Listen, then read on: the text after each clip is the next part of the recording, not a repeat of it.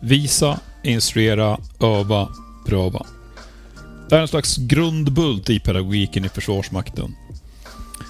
För många av oss är det här väldigt självklart. Och för andra, och framförallt kanske andra nationer, så låter det här helt främmande och nydanande.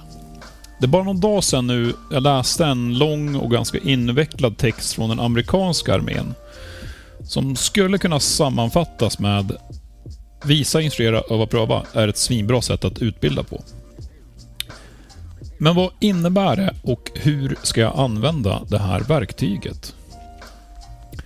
För att ha en gemensam utgångspunkt i diskussionen så tänker vi oss att kontextet här, det är en övning på skjutbanan där vi skjuter automatkarbin. Sen kan ju koncepten i sig appliceras på i princip vad som helst. Men för att vi ska ha en gemensam syn på det hela och att ni föreställer er samma sak som jag föreställer mig, så säger vi skjutbanan, vi säger automatkarbin. Anledningen till att vi visar, och att visarna till det som kommer först i minnesramsan, är att vi vill uppnå en gemensam syn på vad målet med övningen är. Det vill säga, efter att vi är klara med den här övningen så ska ni kunna göra det här som jag nu kommer att visa. Så om vi jämför det med någonting så trivialt som att sätta ihop en IKEA-möbel. Så tänk dig att du får en platt kartong full med delar och så är det en typisk IKEA-bruksanvisning med de här stilrena, stiliserade bilderna och de här lustiga små filurerna som ser glada ut. Då. Men du får aldrig någon hint eller någon indikation eller någonting sånt på vad det är du ska sätta ihop för någonting.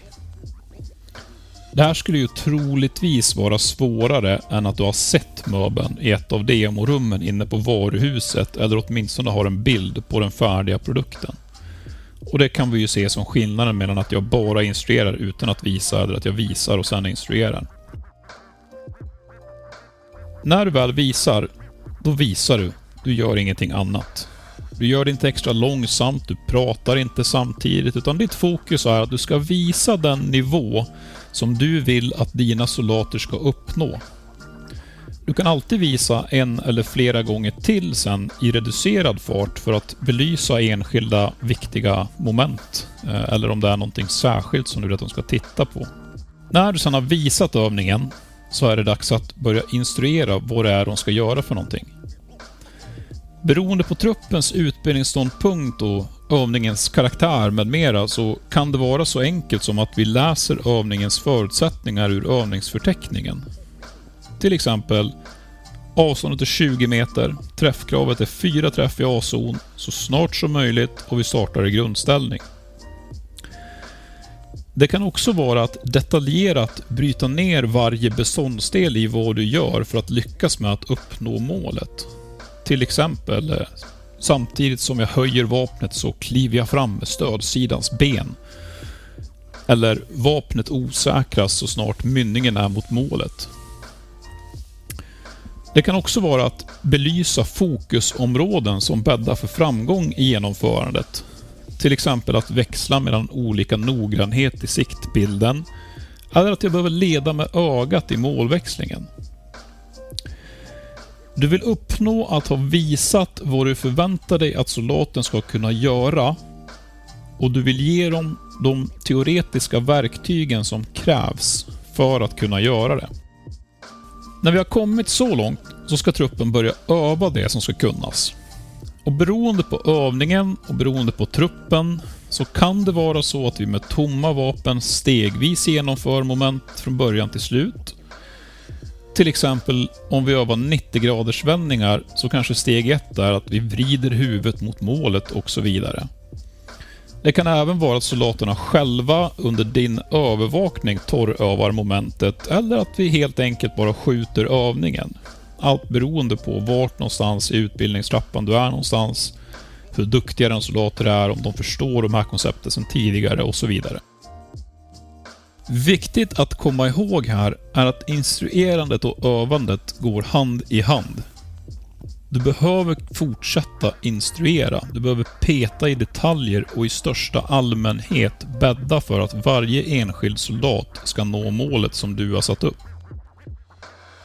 Kom ihåg också att olika individer kommer ha olika förutsättningar för lärande.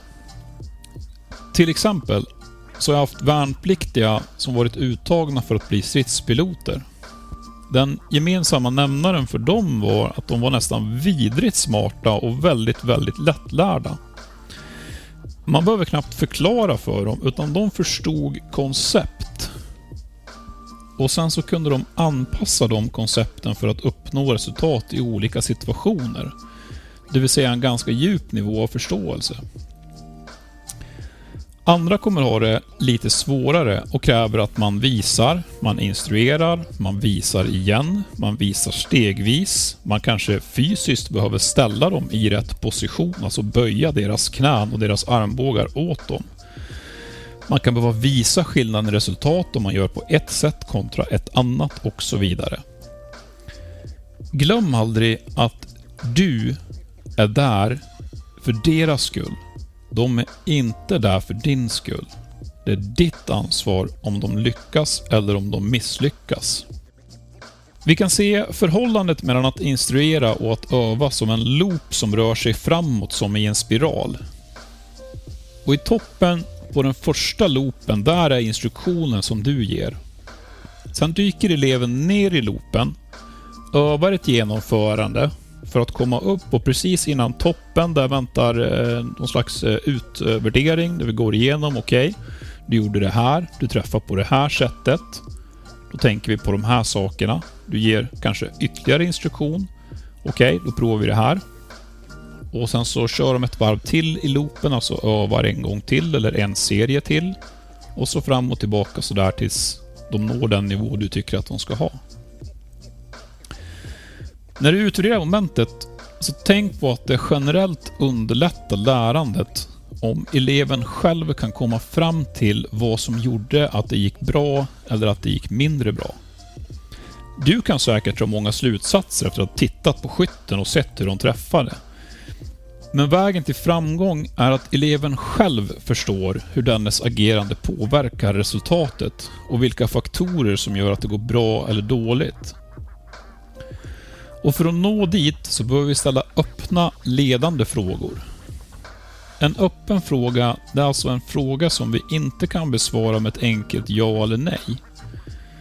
Så istället för att peka på tavlan och fråga ”Siktade du här?”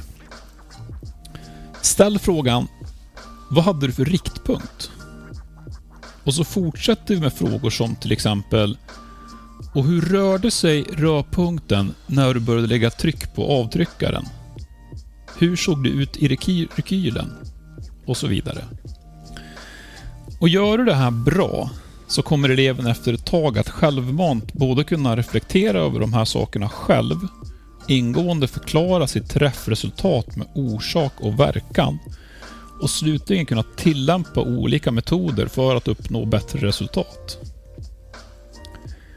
Varje övning du håller behöver inte heller ha en prövande komponent. Utan zoomar vi ut till ett helikopterperspektiv så kan det vara så att den prövande delen är ett kompetensprov. Eller till exempel att soldaten kan ta det som du har lärt dem på skjutbanan, anpassa och tillämpa det för att nå framgång under nästa stridsskjutning. Men den prövande delen bör ju loopa tillbaka till det som du visade om soldaten själv kan göra det som du visade, då har du ju lyckats med din övning. Då har de nått målet. Avslutningsvis så lämnar jag er med budskapet att det är sällan eller aldrig fel att visa. Det är utbildningsmotsvarigheten till Följ mig. Det kommer bygga förtroende för din förmåga som instruktör och det skapar en gemensam bild av vad du vill att dina elever ska uppnå.